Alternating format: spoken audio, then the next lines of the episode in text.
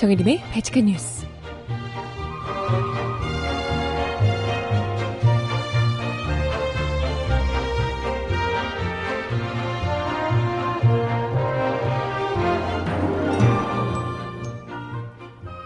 여러분 안녕하세요. 바칙한 뉴스 정혜림입니다.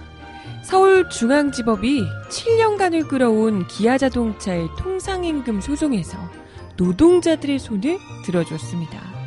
애초 노조가 신청한 금액에 비해서는 크게 줄어들긴 했지만 중식비와 상여금이 통상임금에 포함된다는 상식을 확인해준 판결인데요. 재판부는 과거 연장 근무, 야간 근무 및 휴일 근무 생산 부분의 이득을 이미 사측이 향유를 했으면서 마땅히 받았어야 할 임금을 이제야 지급하는 걸 두고 중대한 위협이 된다고 관념하는 건 적절하지 않다라고 일침했다는군요. 오, 속 시원해. 음악 듣고 와서 오늘 이야기 함께 나눠보겠습니다.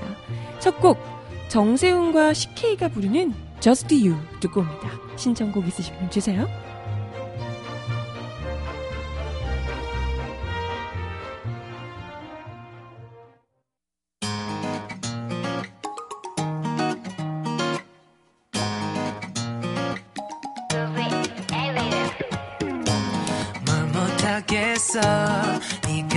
예뻐서 넌 나간 듯 일주일도 더 그랬어 못 숨기겠어. 이것 자꾸 알면서 날 들었다가 말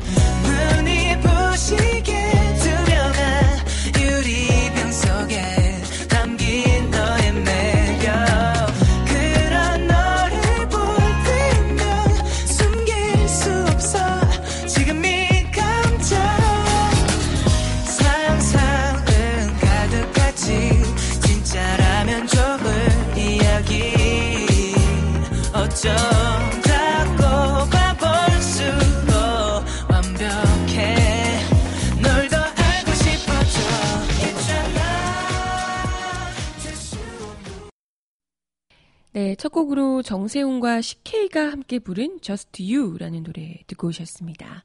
신청곡 잠시 후에 전해드려 보도록 할게요. 어, 어제 굉장히 의미 있는 판결이 나왔습니다. 발칙한 뉴스에서도 제가 이 재판 어떻게 될까 궁금하다 이런 그 기사를 소개해 드렸던 바 있는데요. 사실 그 기사를 쓰셨던 우리 기자에게도 기자분에게도 이야기를 그때 들었었는데 사실 좀 저희 기사는 그래도 좀 약간 희망적으로 약간은 그래도 좀 노동자들이 승리를 할 수도 있다. 예, 이런 좀 이제 희망을 담아놓은 기사였긴 합니다만은 그래서 저도 그 기사를 토대로 바치칸 뉴스에서 소개를 드렸지만 실질적으로는 아, 재판부가 아마도 사측의 손을 들어줄 가능성이 더 높다 이런 분위기였던 것 같아요. 아마 그럴 걸. 아 이게 쉽지가 않을 거야. 이전에도 주로 이런 무슨 사측의 사정을 너무나도 지나치게 배려하는 재판부가 늘 그렇게 해왔기 때문에 그래 너네 그런 거 억울한 거 알겠는데 야 너네 돈 주면 회사가 망한다잖아 어떡하겠어 회사부터 살려야지 약간 이런 스탠스를 계속해서 법원들이 취해왔기 때문에 늘상 이런 그 특히 재판 같은 경우에는 판례가 중요하잖아요. 이때까지 그렇게 왔기 때문에 이걸 뒤엎는 판례들을 뒤엎는 판결을 하기가 쉽지 않기 때문에 아마도 뭐 이럴 수도 있지만 아 그래도 또 재판부의 손을 들어주지 않겠 아니 재판부가 사측의 손을 들어주지 않겠냐. 약간 요런 네 크게 기대를 많이 하긴 좀 어려운 또 답답한 판결이 나겠구나. 좀 이런 어, 분위기였던 것 같아요. 글쎄 뭐 당사자들은 어땠는지 모르겠지만 좀 뭐 전문가들이 보건데 아마 그렇게 되지 않을까 이렇게 좀 어, 어두운 미래를 추측을 했던 거죠 조심스럽게 그랬었는데 예상을 깨고 재판부가 뭐 물론 좀 아쉬운 부분이 있다 하더라도 생각했던 금액만큼은 훨씬 못 미치는 금액이긴 합니다만은 어찌됐건 무려 7년을 끌어왔던 기아차 통상임금 소송에서 노조 측의 손을 들어준 겁니다. 진짜 일부 승소이긴 합니다만은 어찌됐건 사법부가 노동자의 임금 청구권이 기업 경영상 어려움을 방지하는 것보다도 더 중요한 가치가 있다는 것을 정확하게 판단했다. 이런 부분에서 굉장히 고무적이라고 볼 수가 있을 듯 합니다. 서울중앙지법 민사합의 41부 심리도 어제 오전 열렸던 통상임금 소송 선고 공판에서 재판부는 정기상여금 등을 통상임금으로 인정해달라는 노조의 청구가 신의 측, 즉 신의 성실의 원칙을 위반한 것이 아니라며 청구액 일부를 사측이 지급하라고 판결을 했습니다. 노조 측에서는 원금과 이자를 포함해서 1조 926억을 청구했지만 법원은 이 중에서 뭐 금액으로 따지면 훨씬 못 미칩니다. 4,223억 원만 사측이 지급해야 할 미지급 법정 수당으로 인정을 했습니다. 재판부가 사측이 주장한 신의칙 원칙에 위배된다라는 부분을 받아들이지 않았다는 게 이제 중요한 포인트인데요. 제가 저번에도 발칙한 뉴스에서 이야기를 한번 드렸었는데 신의칙이라는 게 상 당사자는 상대방의 이익을 배려하고 배려하고 형평에 어긋나거나 신뢰를 저버리는 내용 또는 방법으로 권리를 행사해서는 안 된다.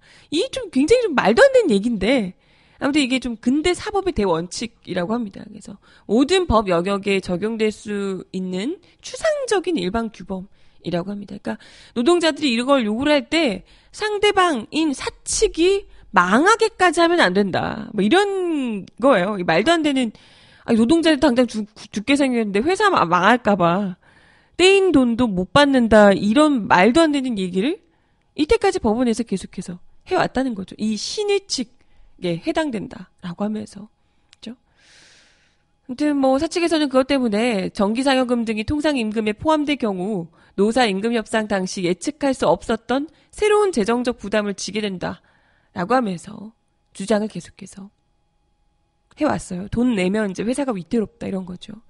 이에 대해서 재판부는 사측의 2008년 이후 재정 상태가 나쁘지 않고 최근 사드 보복 등의 영향으로 영역, 영업 이익 감소를 주장했지만 이에 대한 명확한 증거를 제출하지 않았다. 전기차 등 향후 투자의 적정 규모를 판단하기 어렵다라고 하며 재정적 부담이 크다는 사측 부담을 받아들이지 않았습니다. 특히 근로자들이 마땅히 받았어야 할 임금을 후에 추가 지급돼야 한다는 점에만 주목해서 기업 존립에 위협이 된다고 생각하는 것은 적절하지 않다. 아니, 이게 갑자기 돈을 달라 이게 아니고 지급했어야 되는 돈을 안 줘놓고 지금 지급하라 그러니까 떼인 돈을 아니 임금 원래 안 주면 안 되는 돈을 추가로 달라는 게 아니잖아요. 마땅히 받았어야 할 돈을 일한 만큼 달라는 거를 일은 다 시켜놓고 그에 대한 이득은 다 받아놓고 돈을 안 주겠다. 이건 이건 적절하지 않다라고 따끔히 꼬집은 겁니다. 아무튼 사축의 주장 그대로 통상임금 인정이 반드시 기업의 존립을 위태롭게 만드는 것이라고 단정하기 어렵다라는 취지고요. 그리고 또 근로자들이 사측의 중대한 경영상의 어려움 등의 결과에 대해 향후 노사협의를 통해 분할 상환 등의 발전적인 해결 방안을 찾을 수 있는 점을 고려했다라고 덧붙이기도 했습니다. 갑자기 큰 돈을 다 주려면 좀 그죠 부담이 될 수 있으니까 이런 부분들에 대해서 뭐 분할해서 할부로 지급을 하거나 뭐 아, 충분히 그럴 수 있죠. 네. 아무튼 이런 판결은 가브로토텍 노조가 제기했던 통상임금 청구 소송에서 2013년 대법원이 기업 경영상 어려움에 비춰서 신의 측에 위배된다며 사측이 정기상여금을 통상임금으로 지급하지 않아도 된다고 판결했던 거. 이거에 비교했을 때 굉장히 전향적인 판결이 아닐까 싶고요. 노동자가 받아야 할 합당한 임금을 주는 것이 기업 경영상 발생하는 다른 요인들보다 더 중요하다라는 것을 분명히 잡아준 겁니다. 근데 뭐, 하지만, 대법원이 이걸 뭐 신의 측 적용 자체를 아예 배제했다라고 보기는 어렵다는 지적이고요. 아예 적용했다기 아니 저 아, 아예 배제를 했다기보다는 배책 배척을 했다기보다는 신의 측 적용 기준을 조금 더 엄격하게 적용한 것이다. 이렇게 이제 분석을 하고 있더라고요. 그래서 향후 선고를 앞둔 다른 소송에서는 법원이 기업 경영상 어려움의 기준을 또 어떻게 판단하느냐에 따라서 성패가 바뀌지 않을까. 이번에는 어쨌건 재판부가 기업 그 너네 회사가 그렇게 어려워 보이지 않는다. 어렵게 느껴지지 않는다. 라고 하면서 신의 측에 그다지 위배되지 않는다라고 했던 건데 정말 뭐 회사가 어렵다라고 판단한다면 얼마든지 신의 측 원칙에 위배된다라고 생각할 수 있다는 거죠. 아무튼 그렇다 하더라도 법원이 신의 측 위배 여부에 대해서 나름 엄격하게 해석했기 때문에 그 의미가 굉장히 크다라고 변호인 측에서 이야기를 하고 있는데요. 사측이 노동자들의 임금에 책임을 지지 않을 정도로 경영 사정이 좋지 않다는 등의 사정이 인정되지 않은 것이다. 함부로 구체적인 사실 판단이나 근거 없이 막연하게 배척하지 않고 기존 대법원 합의체 판결을 기초로 신의 측에 엄격하게 적용됐다라고 분석을 했습니다. 어, 하지만 뭐 노조가 청구한 금액의 절반에 못 미치는 수준을 인정액으로 산정해서 좀 아쉬움을 남기기도 했는데요. 재판부는 일단 정기상여금, 중식대는 이 통상임금에 해당이 된다고 봤고요. 정기상여금과 중식대는 소정근로의 대가로, 소정근로의 대가로 근로자들에게 지급되는 금품으로서 정기적, 일률적, 고정적으로 지급되는 임금인 통상임금에 해당한다. 라고 이야기를 했습니다. 하지만 일비에 대해서는 영업, 영업활동 수행이라는 추가적인 조건이 성취돼야 하는 임금이다. 고정성이 없다라고 하면서 통상임금에 해당되지 않는다라고 밝혔습니다. 그래서 이에 따라서 정기상여금과 중식대를 통상임금에 포함하면서 연장, 야간, 휴일, 근로수당 및 연차 휴가수당의 미지급분을 재산정해서 지급하라 라고 사측에 명령을 한 겁니다. 근데 뭐 인정되지 않은 휴일 연장 수당 부분은 법원에서 관련 사건이 계류 중이다. 어, 논의를 통해서 추가적인 다툼이 필요하다라고 재판 아니 법 변호인 측에서 이야기를 하고 있습니다. 근데 중요한 건 지금 이러한 이 판결과 관련해서 사측에서는 굉장히 또 이제 많은 돈을 갑자기 내야 할 테니 그것도 어떻게 보면 당연히 우리 편 들어주지 않을까라고 기대를 하지 않았겠어요. 그렇죠? 사측에서. 이런 상황에서 자신들이 돈을 지출해야 되는 상황이 오니까 굉장히 겉, 뭐, 예상되겠지만, 되시겠지만, 굉장히 거세게 반발하고 있습니다. 판결 바로 직후에 기자들에게 참고 자료를 냈는데요. 법원의 결정을 납득하기 어렵다. 청구 금액 대비 부담액이 일부 감액되긴 했지만, 현 경영 상황은 판결 금액 자체도 감내하기 어려운 형편이다. 회사가 이렇게 돈 도저히 못 내겠다. 아니 할부하시라니까요. 왜 그래? 웃긴다 진짜. 굉장히 웃긴 건 기아차가 판결 금액을 감내하기 어려운 형편이다 라고 하면서 실제 부담액은 판결 금액의 3배, 1조에 달한다 라고 부풀렸다는 겁니다. 사용자 입장에서 지급해야 할 임금을 줄여야 하는 건 뭐 당연하지만 기아 자동차가 추가 설명자리, 설명자료까지 배포하면서 금액을 부풀리고 있다는 겁니다. 그러니까 너네가 지금 이만큼을 달라고 하지만 실제로 이것저것 다 붙이다 보면 우리 한 1조 원 주는 거야. 엄청 많이 줘야 돼. 이렇게 이야기를 하고 있다는 거예요. 1심 재판부는 이번 판결의 핵심 근거 중 하나로 중대한 경영상의 어려움이나 기업 존립의 위태는 모두 모호하고 불확정적인 내용이기 때문에 이걸 인정함에 있어서는 엄격하게 해석 적용해야 한다라고 강조를 했다고 합니다. 추가 부담액이 어느 정도가 돼야 중대한 경영상의 어려움이란 요건을 충족시키는지 불명확하기 때문에 재무제표 등 경영 전반을 구체적이고 객관적으로 따져봐야 한다는 지적이었던 거죠. 뭐, 근데 정작 기아 자동차의 재무제표를 보면 굉장히 건실한, 전혀 위태롭지 않고 굉장히 건실한 편이라고 합니다. 올해 상반기 영업이 7,869억 원, 영업이익이요. 사드 배치 여파에 따른 중국 시장의 판매 부진으로 직접적인 타격을 입었던 올 2분기 영업이익 역시도 야 사드 때문에 다 죽는다 했는데 영업이익이 2분기 영업이익이 4천억 원을 넘었대요. 전혀 걱정할 수준이 아닌 거 같죠? 게다가 이번 분기 출시한 신차 스팅어, 스토닉의 시장 반응도 굉장히 좋은 편이라고 합니다. 일반적으로 신차가 출시되면 판매량이 늘어나는 신차 효과가 당연히 발생하고요.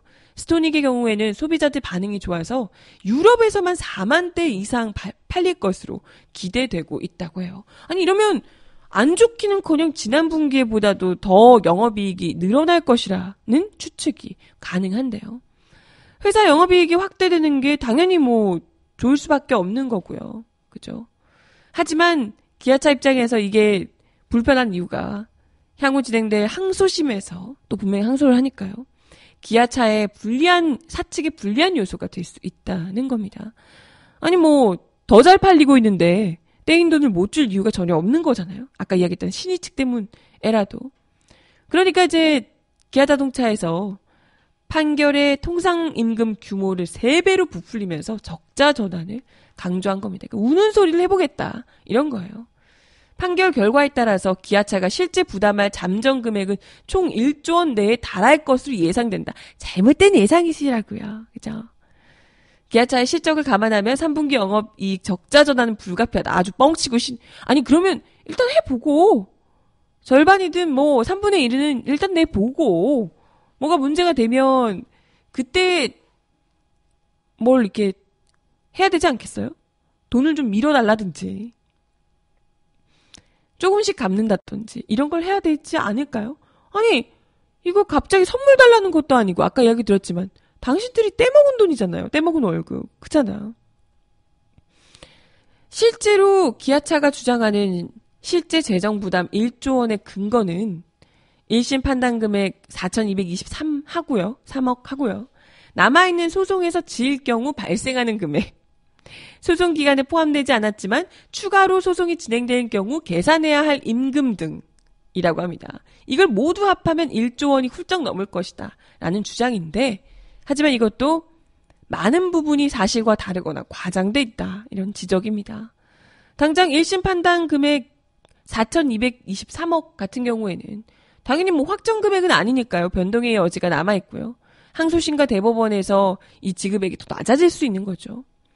기아차 역시 법원의 결정을 납득하기 어렵다며 항소를 지금 한 상황이고, 뭐, 글쎄, 지급액이 최소 남아, 낮아지지 않는다 하더라도, 이 4천억을 지급하게 되는 이 정확한 시점이, 과연 언제가 될지, 이 보통 재판 판결이 나면 항소심까지 해가지고 다 거치고 나면 이게 몇 년 후가 될지 모르는 거거든요. 그죠? 이게 지금의 수준을 보기에는 그죠? 상당히 무리가 있다. 엄살에 불과하다라는 거고요. 그리고 실제 부담 부담 금액이 뭐 1조 원이 넘는다고 보는 두 번째 이유는 같은 쟁점의 재판이 하나 더 남아 있기 때문입니다. 이날 판결이 난 소송은 22,424명의 기아차 노동자들이 2008년 8월부터 2011년 10월까지 3년 2개월 동안 받지 못한 금액을 달라 요구를 한 건데요. 이거 외에도 기아차 노동자들이 대표자 13명 명의로 또 다른 소송 2011년 11월부터 2014년 10월까지 3년간 미지급금을 달라라고 또 다른 비슷하지만 또 다른 소송을 또 제기한 상황입니다. 이번 판결을 내린 재판부는 이 두 번째 소송 역시 쟁점이 같다고 보고 소송을 제기한 13명에 대해서는 같은 계산 방식으로 돈을 지급하라고 판결을 하면서 최종 금액 4,233억에 이를 포함시키지 않았다는 거예요. 근데 뭐 사실 13명이 뭐 얼마나 큰 금액일까 싶은데 아까 2천 얼마 글쎄 네.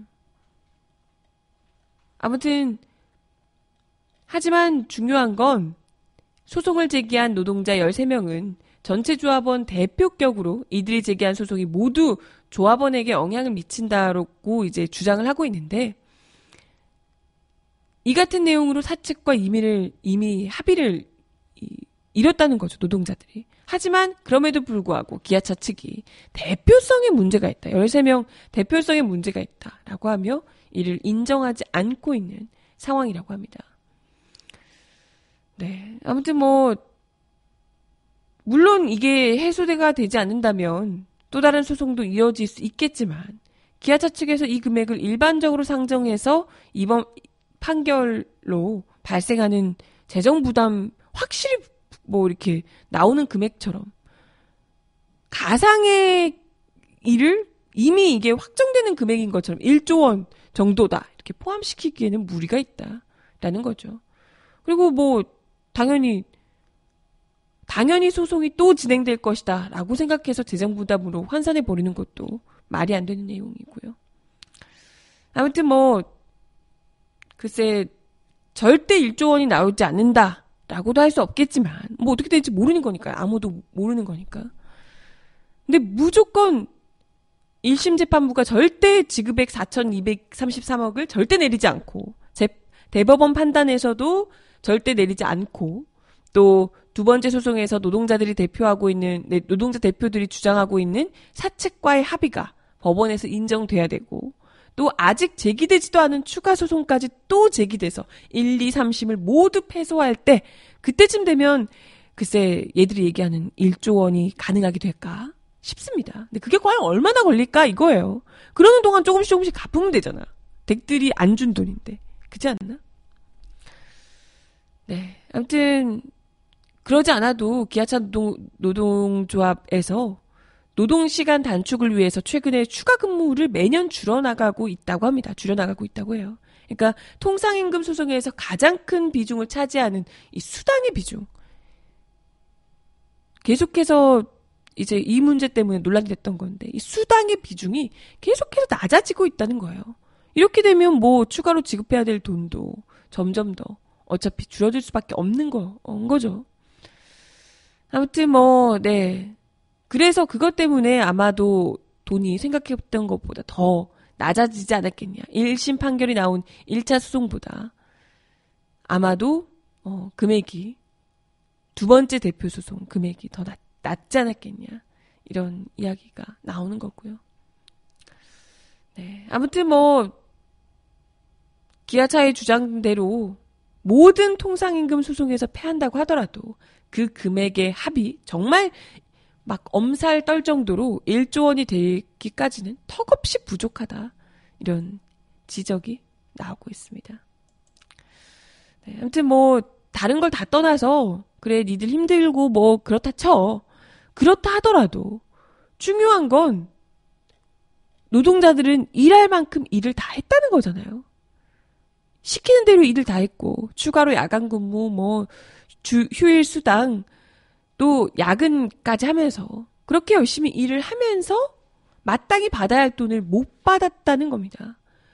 아니 일했던 걸 돈을 달라고 하는데 대체 문제가 있을 이유가 무엇이며 그걸 계속해서 모른 척하고 있었던 사측과 재판부가 오히려 더 문제가 있었던 것이다.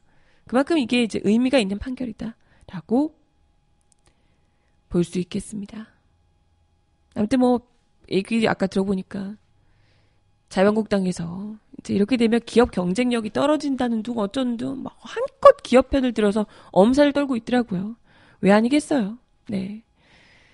아니, 노동자들이 정당히 받아야 할 돈을 떼먹히는 상황이 정상적이라고 이야기를 하는, 정상적이라고 얘기하는 그런 회사가 잘 커나갈 수 있다고 생각하시는 건지 묻지 않을 수가 없네요. 음악 하나 더 듣습니다. 길게 이야기했는데요. 한예슬의 그댄 달라요. 비교할 수 없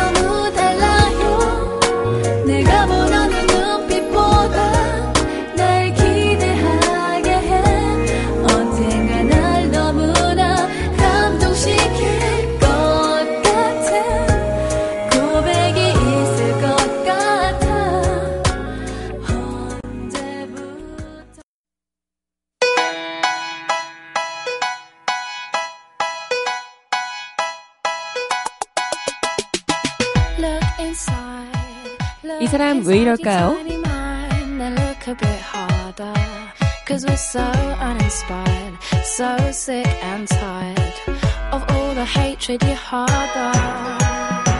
So you say.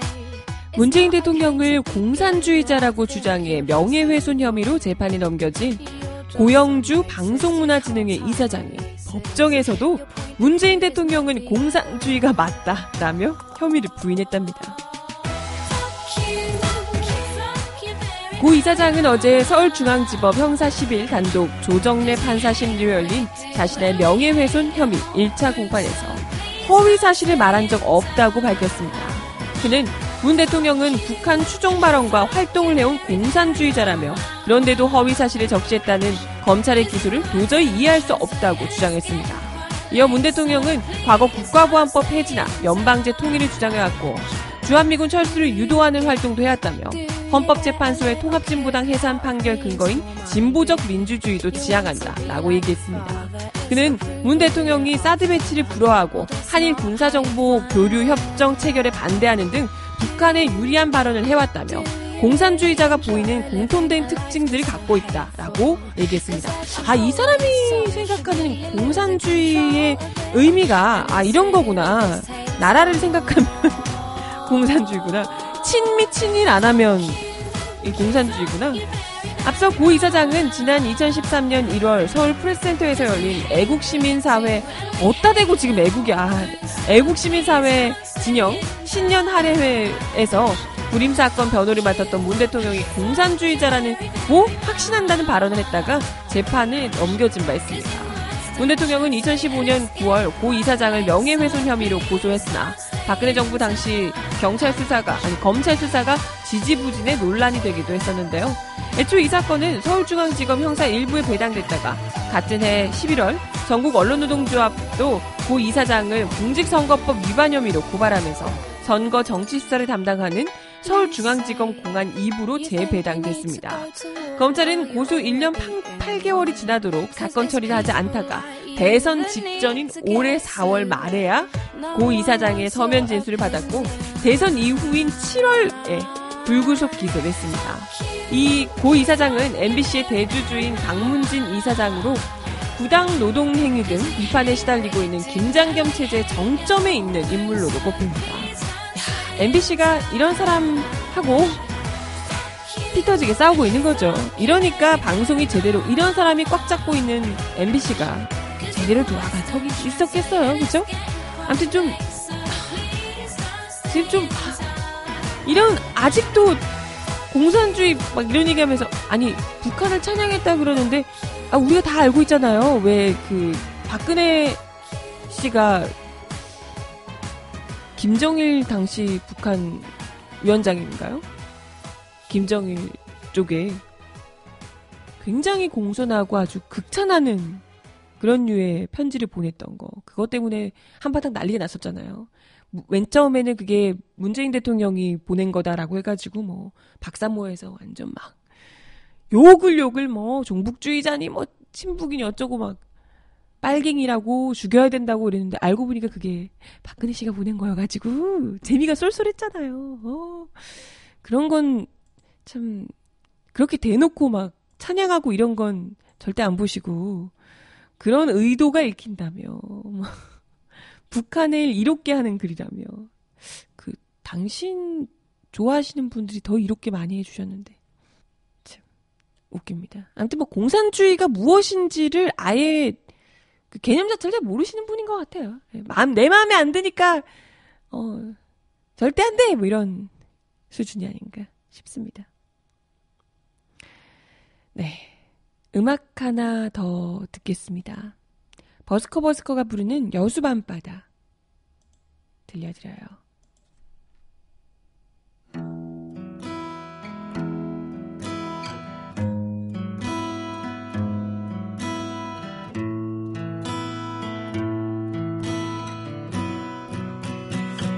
여수 밤바다 이 조명에 담긴 아름다운 얘기가 있어 내게 들려주고파 전화를 걸어 뭐 하고 있냐고 나는 지금 여수 밤바다 여수 밤바다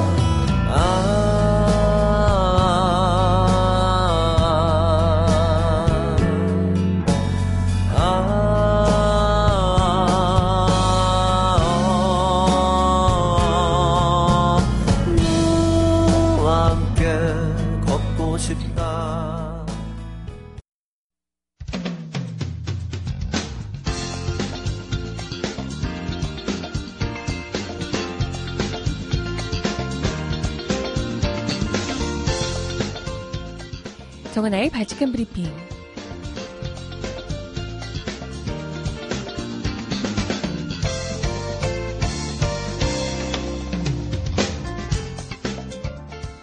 첫 번째 소식입니다. 국정원 고위 간부 출신인 김병기 더불어민주당 의원이 어제 원세훈 전 원장 부부의 갑질에 대해 폭로해 논란이 일고 있습니다. 민주당 국정원 적폐청산 TF 간사이기도 한 김병기 의원은 어제 CBS 라디오 김현정의 뉴스쇼와의 인터뷰에서 밝혀지지 않은 내부 적폐들도 얼마든지 있다. 내부에서의 폐악들에 가까운 인사 때문에 많은 직원들이 고통받고 그런 일들이 있었다. 라며 이같이 말했습니다. 근데 얼마 전에 보니 국제 비영리 기구인가 보고서를 보면 국정원 직원들이 원세훈 원장 재임 당시에 자살을 했다. 이런 얘기들이 실렸더라. 10명까지는 아니고 제가 알기로는 5명 이내다. 5명 정도는 어쨌건 자살했단 말이에요? 10명까지는 아니지만 원세훈 전 원장은 폐악질에 가까운 인사로 사실 많은 직원들이 고통을 당했을 뿐 아니라 특히 그런 것으로 인해 분명하게 그렇게 보이는 것으로 인해서 발병을 해서 숨진 케이스들도 있다라고 주장했습니다. 구체적으로는 예를 들면 공간에 있는 근무하는 직원들이 아마 부부가 쓰는 냉장고에서 물을 마셨나 보다. 그랬더니 그 냉장고에 자물쇠를 채웠다. 헐. 네. 보수공사하는 직- 현직 직원들에게 이번에도 공사 잘못하면 남편한테 얘기해서 인사조치 시키겠다. 잘라버릴 거야. 이런 얘기를 했다고 하지 않나. 더 많다. 텃밭 얘기도 있는데 텃밭도 잘 가꿔라 하니까 직원들이 스트레스를 받아서 고급 간부가 직접 아예 호미를 들었다. 뭐 이런 얘기도 있다. 정말 기가 막히다. 정의 정의 요원들한테 국정원 고급 간부가 호미 들고 텃밭 가꾸고 그러고 있었대요. 네. 그보다 더 더한 얘기들도 있다. 개를 되게 사랑하는 것 같다. 강아지를 되게 사랑하는데 강아지 관리 때문에 직원들이 강아지 사랑하면 본인이 관리하시면 되는데 직원들한테 강아지 관리 시켰나 봐요. 그래서 직원들이 스트레스를 굉장히 많이 받았고 개가 또 도망가서 경내가 넓으니까 도망을 가서 직원들이 일하다 말고 개 찾으러 다니고 뭐 이런 일들도 있었다고 한다. 굉장히 충격을 주고 있습니다. 야 정말 원세훈 전 원장 대단하신 분이야. 이런 분이니까 MB 정권에서 그렇게 이뻐하셨나? 이런 윗사람들이 있는데 어떻게 그 조직이 건강하게 크겠습니까? 그죠? 다음 소식입니다. 바른정당 이혜훈 대표가 사업가로부터 수천만 원대 현금과 명품 가방 등 수천만 원대 금품을 받았다는 주장이 제기돼서 바른정당이 발칵 뒤집혔습니다. 이 대표는 사실무근이라며 법적 대응을 밝히고 있는데요. 실시간 검색어에서 이혜훈이 1위를 차지하는 등 바른정당이 받는 타격은 엄청납니다. 어제 YTN에 따르면 사업가 A씨는 이 대표가 지난 20대 총선에 당선되면 사업 편의를 봐주겠다고 해 재작년 10월부터 올해 3월까지 10여 차례에 걸쳐서 현금과 명품 가방, 시계, 지갑, 벨트, 재킷 등 6천여만 원의 상당의 금품을 건넸다고 주장했습니다. YTN은 A씨가 돈이나 명품을 건넸다고 주장한 10여 차례 시기와 액수, 장소 등을 상세히 보도하기도 했습니다. A씨는 또한 이 대표 소개로 대기업 부회장급 임원과 금융기관 부회장을 만났다며 이 대표가 조찬 약속을 잡아주거나 연락처를 적어보낸 문자 메시지를 근거로 제시하기도 했습니다. 또 A씨는 지난 20대 총선을 앞둔 2015년 12월 한 여성 잡지에 차세대 정치인으로 이 대표를 소개하는 인터뷰를 실는데 든 섭외비와 광고비 수백만 원을 자신이 부담했다고 주장하기도 했습니다. A씨가 공개한 문자에는 김 기자와 와 통화됐고요. 인터뷰 잘할게요. 대표님 너무너무 감사드려요. 이런 내용이 담겨 있습니다.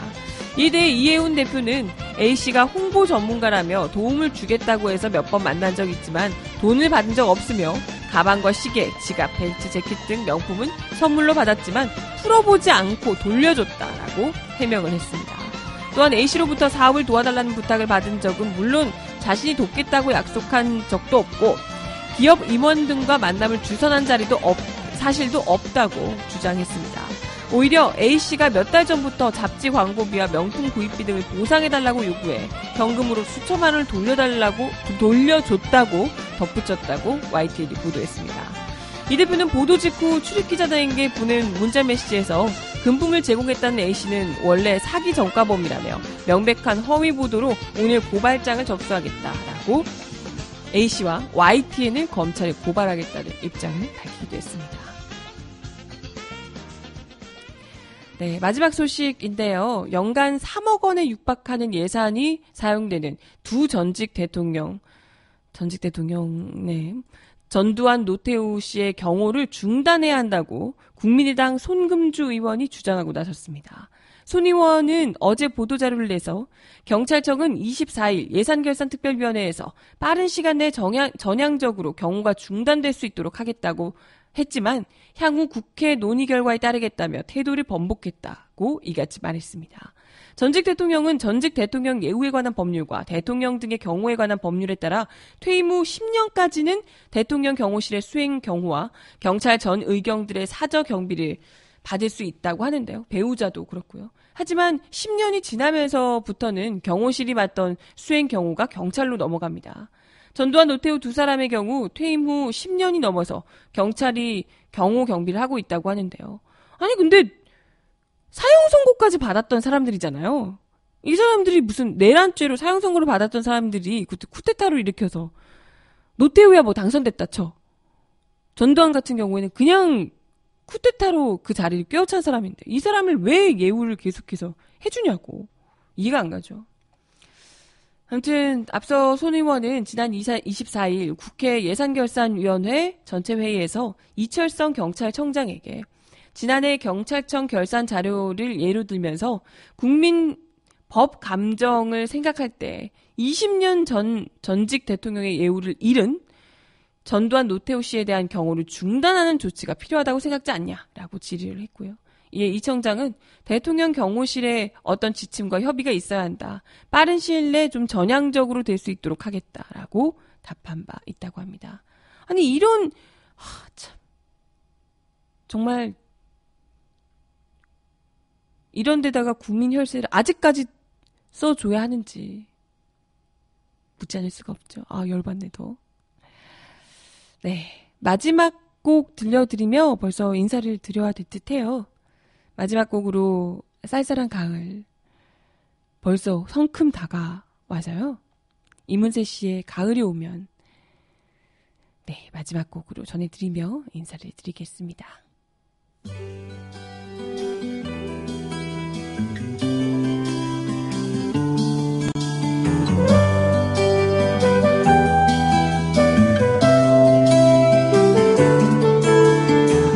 가을이 오면 눈부신 아침 햇살에 비친 그대의 미소가 아름다워요.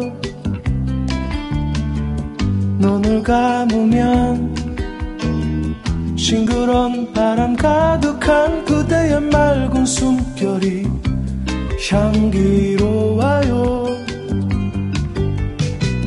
길을 걸으면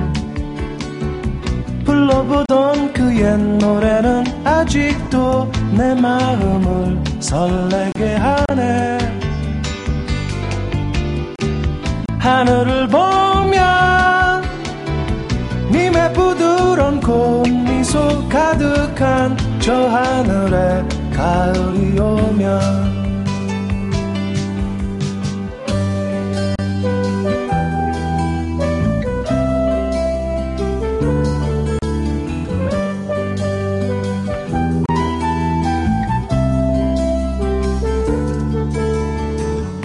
가을이 오면 호숫가 물결 잔잔한 그대의 슬픈 미소가 아름다워요.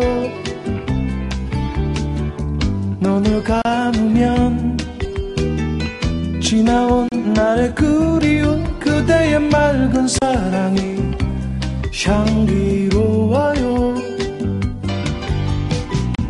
노래 부르면 이번 주도 바지칸 뉴스와 함께 해주셔서 감사합니다. 주말에 또 쌀쌀할 것 같으니까 특히 아침, 저녁으로 가을 날씨처럼 정말 많이 쌀쌀해져서요. 환절기, 감기 조심하셔야 될 것 같아요. 바지칸 뉴스는 다음 주 월요일 날 다시 오겠습니다. 여러분 주말 잘 보내세요. 안녕.